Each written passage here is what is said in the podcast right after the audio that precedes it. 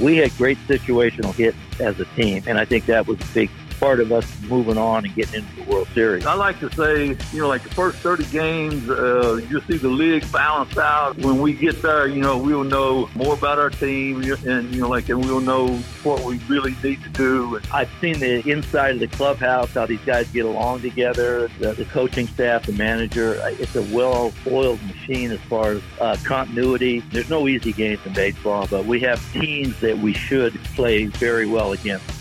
Good morning, everybody. Speaking of sports, the first daily show. I got a lot to say and only 15 minutes to do it. This is Chuck Grimley, high atop the west side of Cherry Hill, and I do mean high atop the third floor of the one on one park. Anyway, let's get to baseball. Uh, another tough loss, 5 3. When you reconstruct these uh, one, two, maybe three run loss games, there are so many ways, and I used to do this as a coach all the time. It'd be two hours in a scorebook, and someone would say, "What are you looking at?" And you'd be looking at the walk, okay, that would have forced in a run. You'd be looking at a great catch against you that if they don't make it, you scored two, and you almost look at every at bat.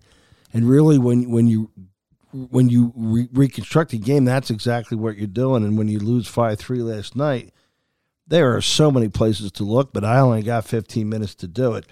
Let's get it. Uh, what's what's the top thing? Well, the top thing is we have runners on the third, the fifth, the sixth, the seventh, the ninth, and what do they all have in common? K K K K K. The team is absolutely there's, there's something about the hitters, the good hitters, Turner, Stott. I don't care who it is. When there's two puppies on base, we get the strikeout. It's unbelievable. It, it, it's and they change their approach. They're all of a sudden swinging out of the strike zone.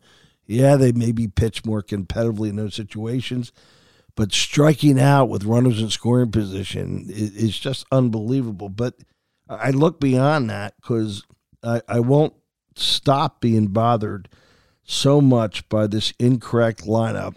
I would give all I'm worth, and that may not be much, to meet the coach today anywhere and say, just justify your lineup because it's been wrong all year. It'll be wrong all year as long as you keep Schwarber up. And I know that's you know my pet peeve and all that. But when you've got the 300 hitters that we've got and you're not stacking them, and you've got, you know, Bohm and, and, and even Sosa right now and Marsh, these guys are averaging 315 between them. You got them at the bottom of the lineup, and you got a, a soft Turner right now. So he's in a slump. Sometimes in a slump, you drop a guy down until he finds himself, gets hot, and you move him back up. There's been great managers that move lineups around to stack the offensive production guys. It's common. For 100 years, it's very common. And we seem to be locked in analytics, I guess, because I don't think Skip would tell me that this is the best lineup to win because by the time Schwarber hits a home run that's meaningful, it may be tonight, it may be in nine games from now. So what if you've lost three, four, five games in the interim where he killed a rally or, or had another 0 for 3, 0 for 4 with strikeouts and did advance runners? Now, typically, I would say, and also kill you on defense in left field, but he wasn't in left field last night.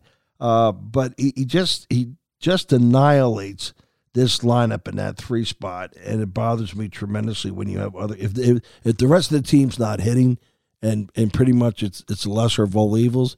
Okay, he's got the home run potential, put him up there, but you got guys that you know batting 350 and stuff like that at the bottom of the lineup. It makes absolutely no sense. It's unprecedented. You won't find it. So look at your box scores, and, and you will not see the situation where you got 300 hitters down below and you got a guy that, that is weak as Schwarber. It bothers me tremendously why this team can't hit with runners on base. I think they're 18th in baseball. That that was something that was uh, prevalent last year and, and the year before that. Um, it's just something that we're, we seem to be stuck with. The other thing is, you know, how they play the game. You had situations uh, last night uh, where they could advance runners, they strike out. Um, they're getting picked off base. Uh, Marsh last night almost gets picked off three times on one tag Miraculously, he got around that, only to get picked off on a line drive, which which can't happen. Uh, the, the Phillies running the bases right now is pathetic. And uh, line drive, you're on first, kids. You got to watch it through the infield. There's a natural instinct to take off. You can't. You got to wait. There were some other things I picked up last night, and maybe again when you when you deconstruct a game, the play by uh, France in the uh, six with bases loaded. Not only an unbelievable defensive play, but if you look at the positioning of France, uh, and I'd love to be able to show it to you, but he's nowhere close to first base. Um, he's a good 15, 20 feet off the bag, perfectly positioned. But then he's got to field a bullet. And he does that, and he has the presence of mind to throw, get the ball to second. The the shortstop was was frustrated because he wanted to turn a double play, but the pitcher didn't cover first, and you could see his reaction to that. They darn near pulled a double play on on that seed that was hit. Uh, and that's with bases loaded. So that's when you, you that's a 5 5 game. So another opportunity. Uh, I also want to make note if you're watching the game on TV or not, but there's a play last night by Stott that uh, they did cover in the post game, and I was kind of disappointed because I wanted to bring it up today, maybe for the first time. The triple that hits uh, high off the right field fence I didn't even know we had a section of fence out there. It was that high and bounces back almost to the infield. That's inside the park home run ball when you see it off the fence. Center fielder doesn't have a chance. He's got to run a mile. And Stott's out there deeper than you will see a second baseman ordinarily. It's always fun when you watch a game to replay a defensive play where somebody's hustling and uh, that's how into the game they are playing the game smart, aggressive, hustle, and you stop it and you and you frame it and you show it to people and they go, "Wow, that's unbelievable! What heck, what, what's he doing there?"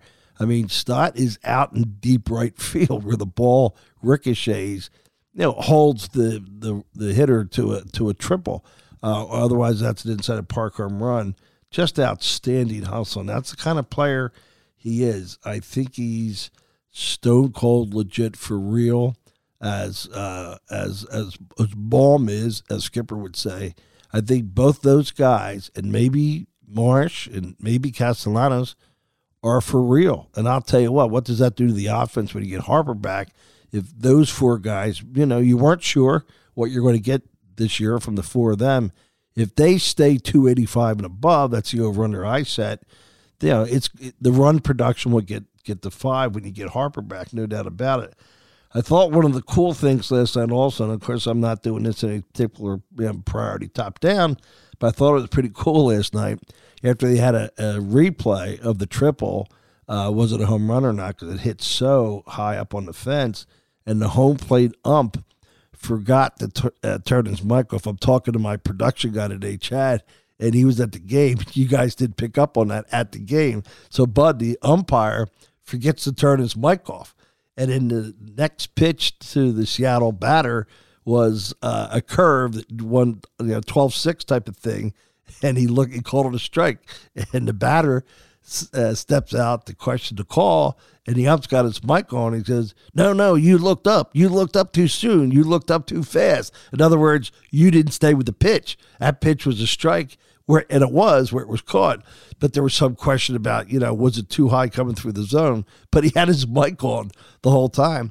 And everybody had the same thought if you're watching the Phillies game last night and, and you saw that. How cool would it be if we had the home plate umpire mic'd up? Because what the fans don't realize and what this show is going to attempt to do once I get loose and into the feel of things, I'm a little bit all over the place today. First copy, I'll get better. But what I want to bring each each day is something you may have missed or something that we can underscore, accentuate the, the part of the game that doesn't get talked about much. Just imagine if the home plate umpire are mic'd up during the game, the banter back and forth they have with catchers. If uh, if the catcher gets nicked on a ball that bounces and, and gets him some parts of the body, uh, I won't mention where the umpire will will delay the game, and a lot of the fans won't even notice it. He'll just get out from his position, He'll walk in front of the plate, dust the plate off, just you know, by the catcher, you know, thirty seconds, something like that, the time that he needs to to recoup. Uh, but if the umpires were mic'd up at home plate, and I, you know, when MLB thinks about what they can do, because they've done a lot of great. The rule changes this year. I want to get started on that. Man, dears, it, baseball's so fun to watch, and you don't feel any delays. It just it's just moving. It's moving at a pace where you're you're you're never bored. There's always action, and and what you've noticed uh, as I move totally away from the home plate umpire being Mike, that was my point. But what you notice now are the pitchers. This is this is kind of crazy because you thought the pitchers would struggle with the clock, right? So the pitchers are pitching ahead of the clock. They're releasing the ball often. I'm watching eight, seven, six seconds. So you think you look at the time frame and you thought things should be rushed, but the pitchers are pitching well ahead of zero. Uh, so the so you're stealing more time. So when you do the frat, well, which is why we're saving a half hour. But I mean, between the base stealing, uh, the larger bags are coming into play. Actually, a couple things over the weekend where the larger bags made the difference. Just all all the rule changes are terrific. Don't forget the year before that, we got rid of the uh, atrocity of a pitcher, a major league pitcher, batting with the I think the collective average back at the time was 113. You know, with with 75 percent strikeouts, so that's always fun to watch. So between the DH and the rule changes this year, man, baseball has has reacted. But now I'll go back and make that point about the mic. Just imagine now you had the home plate uh, umpire. What's Marsh thinking? He's on first base. Uh, he he gets back to first, and it looks miraculous because the first baseman's got the ball, and he has seven places to tag him. And all he's really got to do is just bring the glove down to the bag because even though it's a larger bag, it's next to impossible to reach back to the bag if the glove's on top of the bag. He doesn't do that. He he, he kind of reaches for the body and, and misses him on a few spots and do the replay and Marsh, you know, lives to, to, to for another pitch, only to get picked off on, the, I think, the next pitch, the line drive, that you got to watch go through the infield. And the Phillies' base running blunders this year, he just, another area you just check off as patently uh, un, unacceptable. Uh, now, for all of his hustle, here's a play you picked up last night watching the game, and your your metal clock said he should be at second. Now, don't tell me it didn't. Stott hits the ball in the seventh, uh, two outs, hard grounder to first, uh, and the same guy that made the amazing play, France, it, it kind of trickles under his glove. I guess it rolls 25 feet, uh, give or take. Wiz, do you remember the play?